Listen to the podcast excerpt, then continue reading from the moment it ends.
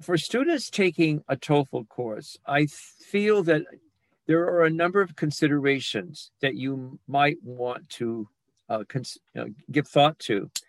And one, is, what is your goal when you're taking the TOEFL course?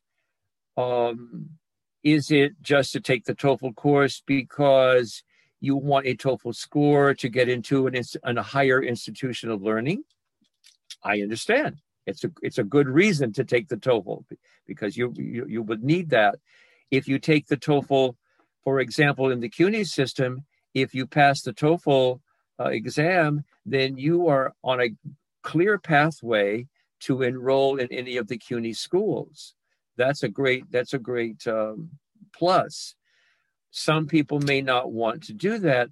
Uh, I'm very aware of students who take the TOEFL course because there's a heavy focus on reading and, and, and grammar. It can be an alternative course, if you will, to a grammar course.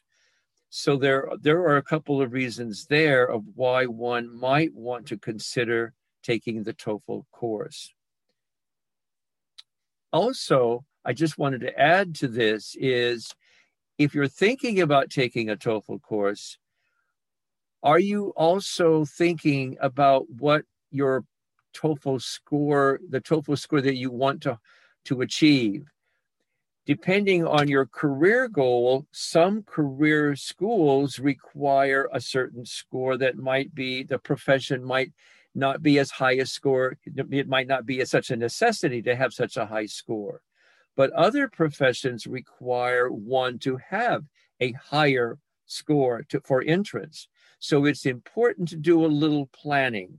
Like any student who's furthering their education, what university do you want to go to?